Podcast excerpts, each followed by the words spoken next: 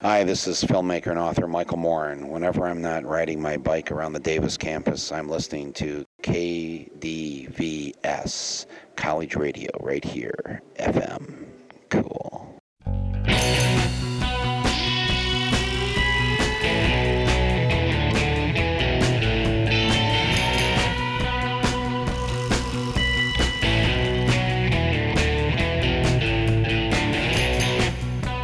This is Radio Parallax, a slightly different perspective from a slightly different view, with topics that include matters in science, technology, history, politics, current events, and whatever we damn well please. And now the host of Radio Parallax, Douglas Everett. Welcome to the program. We're going to have a very, uh, very fascinating talk, I think, in segment two today with Bart Ehrman, the author of Peter, Paul and Mary Magdalene, a very timely book in that tomorrow, nationwide, the Da Vinci Code opens up and people are expecting it to be a blockbuster. Dr. Bart Ehrman has written about uh, the Da Vinci Code in a previous volume and, uh, and has also written an excellent book called Misquoting Jesus. He is an authority on the Old Testament, uh, the New Testament, and things Christian. Uh, we're looking very forward to bringing you him in our second segment. But let us commence the program, as we like to do, with uh, On This Date in History. On this date in history, which would be May 18th, in 1898, the U.S. Supreme Court, in one of its most infamous decisions, Plessy versus Ferguson, ruled 7 to 1 that a Louisiana law providing for separate but equal accommodations for the white and colored races on railroad cars was constitutional. That decision stood until 1954 when a later Supreme Court struck it down in Brown versus Board of Education of Topeka, Kansas. The Brown ruling, of course, uh, corrected this uh, this fantasy that uh, that separate could be equal. Separate, they ruled, was inherently unequal. In the opinion of Radio Parallax, uh, Plessy versus Ferguson is probably one of the three worst Supreme Court decisions. And if you're keeping score, we would say that the Dred Scott decision of 1857, which ruled that a black person was not, in fact, a human being, had to be the top of the list. But we think that uh, after Dred Scott and Plessy, you'd have to rank the recent year 2000 decision, Bush versus Gore, as pretty high on the list, too, wherein it was decided that George Bush had to be appointed president because if he wasn't, well, then his presidency might go forward with a taint. You know, so we, we couldn't have all that vote recounting taking place down in Florida. If they did that, it might show that he actually hadn't carried the state. So that had to be avoided at all costs. And if you think I'm exaggerating, well, then please send a letter to info at radioparallax.com. And if you can explain it, we'll read it on the air. The Bush versus Gore decision of 2000. And, and by explain, I mean explain why it was a logical decision.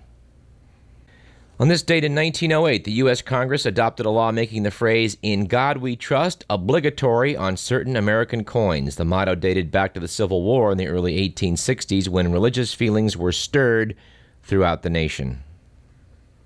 On May 18, 1953, American Jacqueline Cochran became the first woman to break the sound barrier, flying a North American F 86 Canadair over California.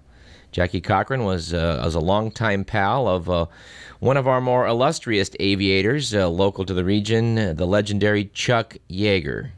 General Yeager has been on our wish list of guests for this program for some time, and we have not yet given up, and we hope to, you know, at some point in the future, bring you Chuck Yeager.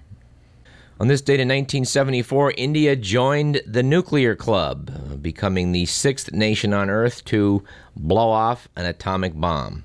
In doing so, India broke the nuclear monopoly which had been held by the five members of the United Nations Security Council the U.S., Soviet Union, Great Britain, China, and France.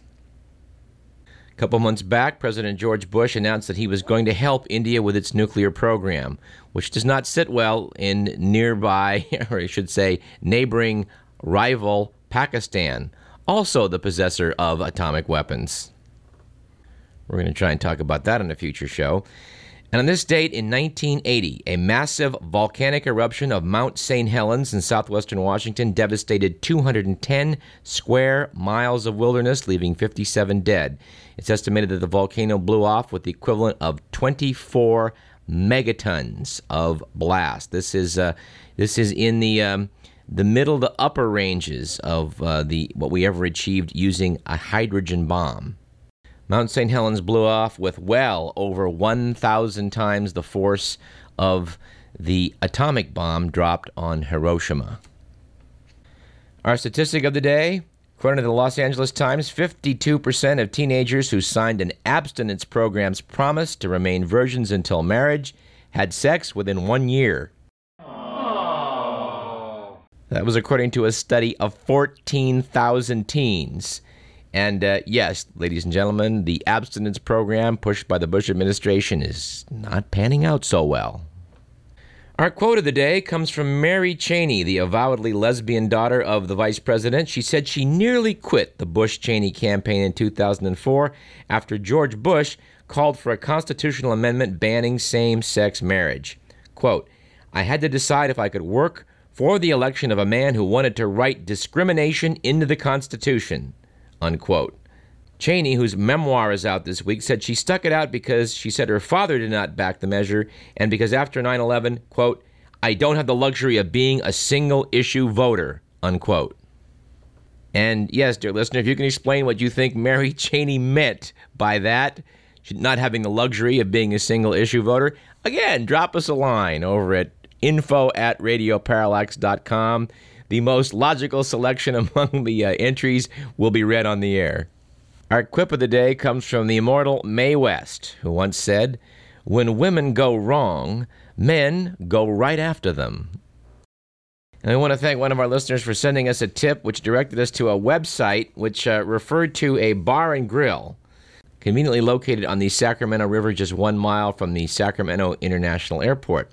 I won't mention the name of this place but I was highly amused to note that uh, it apparently offered a full service marina, a bar and grill, and good, clean family fun.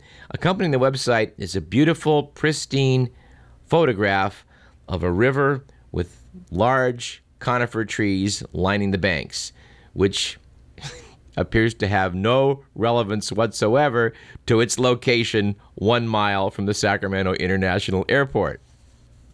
now, in the defense of this establishment, nowhere is there a caption claiming that this is a photograph of where the marina is located.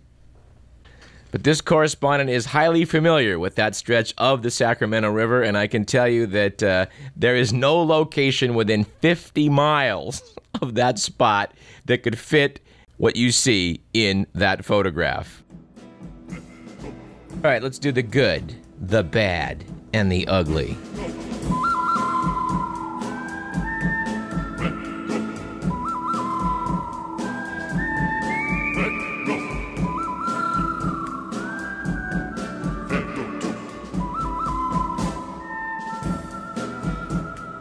According to the Week magazine, last week was a good week for boy kings.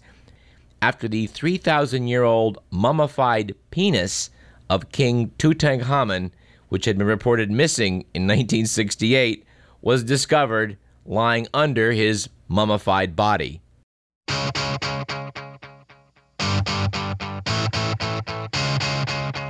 It was, on the other hand, a bad week for keeping secrets after a sanitation worker in D.C. apparently found the discarded itinerary of an upcoming presidential visit to Florida. The pile of White House documents listed arrival and departure times for Air Force One, every passenger's name, and the order of vehicles in the presidential motorcade.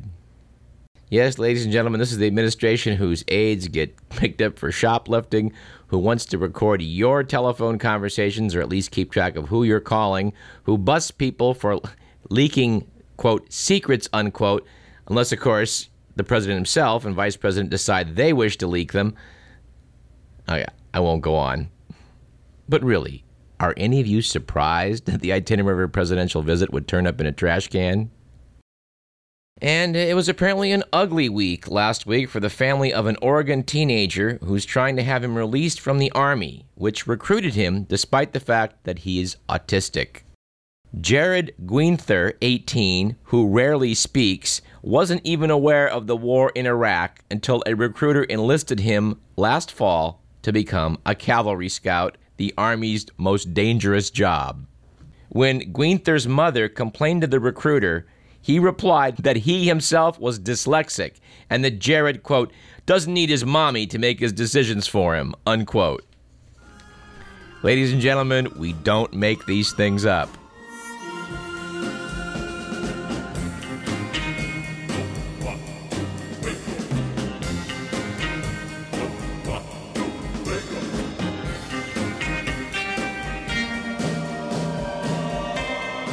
All right, and some follow up on last week's program where we talked about the uh, utter gutlessness of the Democratic Party, which does not seem to be seizing uh, the reins to to reverse some trends in the country that perhaps need reversing.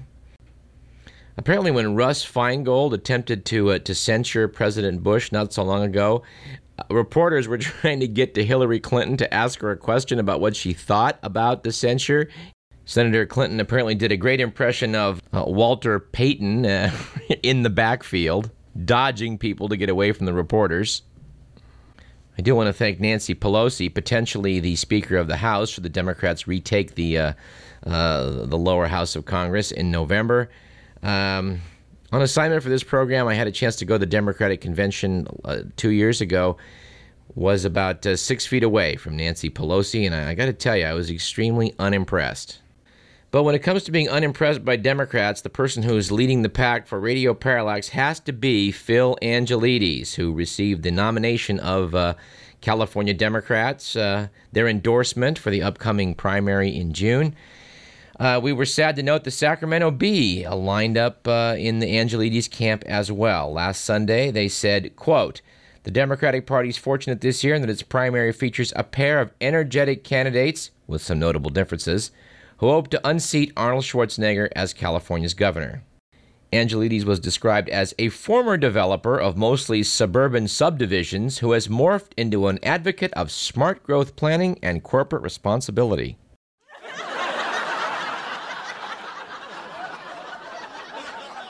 he has morphed? He has morphed from a former developer of mostly suburban subdivisions into an advocate of smart growth?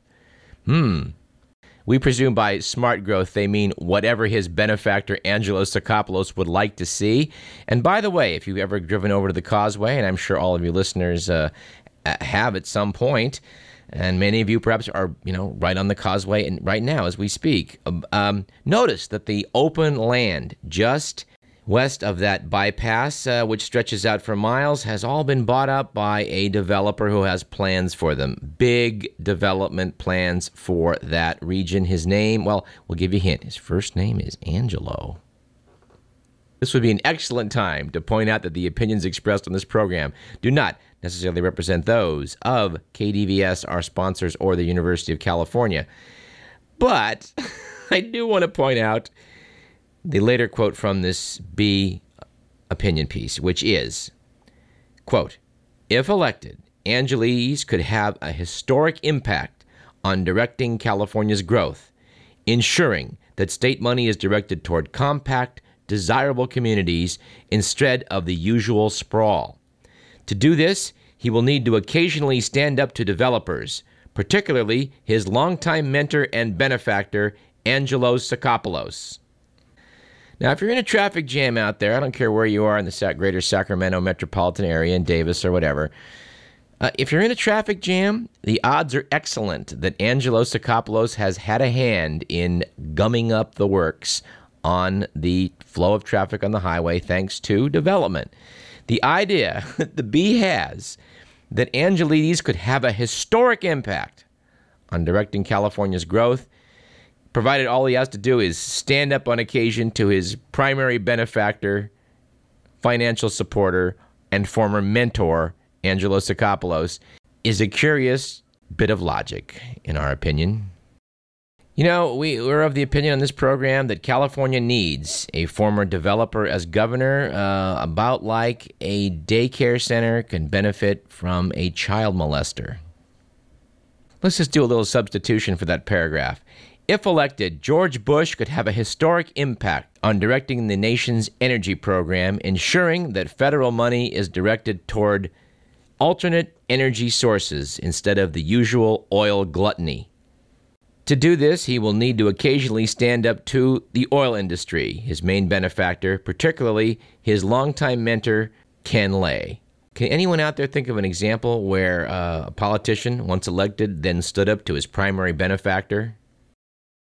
Anyway, we make no bones about it. If, if Phil Angelides is the Democratic nominee for the November election, we are going to do what we can to support Arnold Schwarzenegger, pending a third party candidate uh, who is worthy. And speaking of Kenny Boy Lay and Enron, Ken Lay, of course, was George Bush's number one financial supporter in the run up to, uh, to the Bush presidency.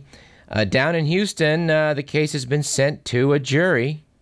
We have to admire the argument that was offered in the trial by Dan Petrocelli, uh, pleading for his client, uh, former Enron CEO Jeff Skilling, that uh, the whole approach is that Enron was a mob organization Apparently, Mr. Petrocelli thought that was really unfair, unfair characterization by the prosecution. He argued that the only reason that eight cooperating witnesses had testified against Skilling was that they had been, quote, robbed of their free will, unquote, and forced to plead guilty to fictitious crimes at Enron. Mr. Petrocelli did not explain how it was that, uh, that these witnesses had been robbed of their free will. But we presume on this program that the usual methods were employed for zombification, which involved trances and drugging by voodoo high priests.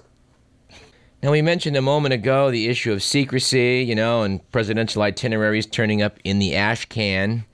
Uh, this is a big issue in Washington. You know, what's going to be classified, what's going to be, um, you know, secrets, secrets, and who has them and who should be, you know, looked into.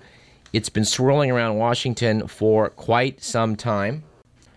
We're enormously pleased here at KDVS that we've been able to bring you Ambassador Joseph Wilson not once but twice. We hope that perhaps we'll get him. We hope that perhaps we can even bring him on a third time in the future. His wife, Valerie Plame, it was announced in the news uh, a couple days ago. Uh, the former CIA agent, whose identity was leaked after her husband challenged the Iraqi war, sold her memoirs in a deal that is in the low seven figures, according to the AP. Crown Publishing's Vice President Steve Ross said she will tell her whole story, absolutely. The CIA will have rights uh, to review the book in advance, but uh, heavy handed censorship, quote, would be a potential public relations landmine, said Steve Ross. We, uh, we would like to remind you that, uh, that last month, uh, Malia Rulon and Maureen Groppe of the Gannett News Service uh, noted that new documents in the federal case surrounding the leak of classified pre war intelligence about Iraq contained the allegation that President Bush was the one who authorized the leak. That's what the uh, indicted former aide to Vice President Dick Cheney, Scooter Libby, told a grand jury in March 2004. Information from a classified CIA document called the National Intelligence Estimate that analyzed whether Iraq had weapons of mass destruction was leaked to Judith Miller, then a New York Times reporter, on July 8, 2003. The estimate said, We judge that Iraq has continued its weapons of mass destruction programs in defiance of UN resolutions and restrictions. It also mentioned that a foreign government service had reported on alleged Iraqi attempts to acquire uranium ore from Niger. Of course, Ambassador Wilson had reported to Vice President Cheney by that point in time that there was nothing to the Niger uranium story. Apparently, according to Scooter Libby, President Bush authorized the leaking of that bogus data to Judy Miller at the New York Times just the same. This prompted Ambassador Wilson's op ed piece and has eventually led uh, to, as of last week, a apparently million dollar book contract for his outed wife, Valerie Plame. Meanwhile, according to the Washington Post last month, the CIA fired a long serving intelligence officer for sharing classified information with the Washington Post and other news organizations, said officials. The agency is continuing an aggressive internal search for anyone who may have discussed intelligence with the news media. Maybe they could start with the Oval Office. Before we take a break, I do have to note uh, probably the most bizarre twist in all this arguing over secrets uh, is perhaps the fact that the deceased, Jack Anderson, uh, apparently is still being gone after by the powers that be. Jack Anderson made a 50 year career of annoying officialdom. President Nixon put him near the top of his enemies list which it was noted in Newsweek prompted a wry and very Andersonian response, which was maybe the list was alphabetical. Brian Bennett and Mark Thompson over at Newsweek noted that Anderson has now performed a feat of mau mauing, perhaps unique among all muckrakers. He's irritating the government from the grave. Jack Anderson died five months ago at age 83, but this February, the FBI contacted his family to request that they be allowed to search his files for any classified documents. The clash between Anderson's family and the FBI is the latest example of the Bush administration's post 9 11 push to crack down on leaks of sensitive information. Uh, again, unless they're being the leaker. Anderson's son, Kevin, uh, one of the reporter's nine children, said the family was willing to cooperate with the FBI until agents made it clear they wanted to review every document and pull any they believed were classified. We will return to the subject of Jack Anderson and the FBI in the future, I promise you. And we may try to actually get Kevin Anderson to to speak with us. That would be um, that'd be wonderful. It's um it's hard for anyone to imagine the power that Jack Anderson once held in this country. He was huge. But Jack Anderson had not been active for many, many years. Most of the issues he uncovered were, uh, you know, a, a couple of decades back. What the government wants to do is find out who was leaking to Jack Anderson, which they'll be able to do once they have the documents. The secrets are no longer important, but who leaked them to Jack may be. That's what I think is really going on. And as I, as I say, we will return to that topic. You're listening to Radio Parallax. This is KDVS 90.3 FM, Davis, Sacramento. I'm Douglas Everett, and when we return in segment two, we're going to talk about the real Mary Magdalene, uh, not uh, not the person as portrayed in The Da Vinci Code by Dan Brown. This should be quite compelling. Stay tuned.